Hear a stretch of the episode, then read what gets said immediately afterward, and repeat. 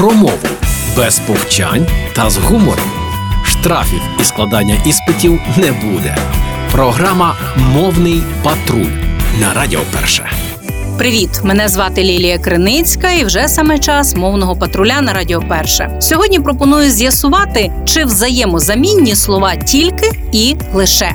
Іноді, коли мова заходить про слова тільки і лише, можна почути, що одне з них росіянізм, анахронізм або між ними є стилістична відмінність. Насправді ж істотної різниці між цими синонімами, які виступають у ролі підсилювально-видільної або обмежувальної частки, немає. Тож не треба збіднювати мову, користуючись раз по раз одним словом. Наша класика і народне мовлення не дають переваги якомусь одному, а в міру потреби використовують обидва слова.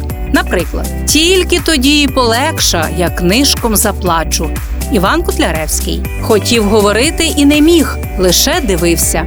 Михайло Коцюбинський. Усі дівки прийшли води набирати. Лиш моєї милої не пускає мати. Народна пісня. Близькою за звучанням, а іноді і значенням до слова лише лиш є частка лишень. Наприклад, а покажи лишень, скільки в тебе грошей. Квітка Основ'яненко. Але здебільшого ця частка стоїть із дієсловом у наказовому способі і відповідає російській частці К сматріка, скажика.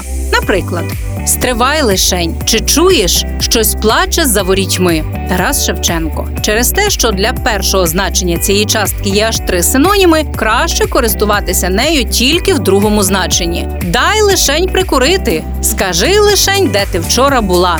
Водночас слід зважати на малозвучність висловлювання. Наприклад, у фразах лишилося лише у світі тільки є непотрібна алітерація. Щоб позбутися її, варто переробити фрази на лишилося тільки у світі лише. Очевидно, що в реченні від цього не змінилася суть висловлювання, не з'явилися нові стилістичні відтінки. А тому пам'ятайте, у мові однаково часто використовують і тільки, і лише або ж лиш. Останнє є фонетичним варіантом, який гарантує милозвучність. І наголошу, що перед приголосним пишемо лише перед голосним лиш. Тож сміливо урізноманітнюйте свою мову, вживайте синоніми і розмовляйте українською скрізь. А ми з вами почуємося вже незабаром у мовному патрулі на Радіо Перше. Програма Мовний патруль на Радіо Перше.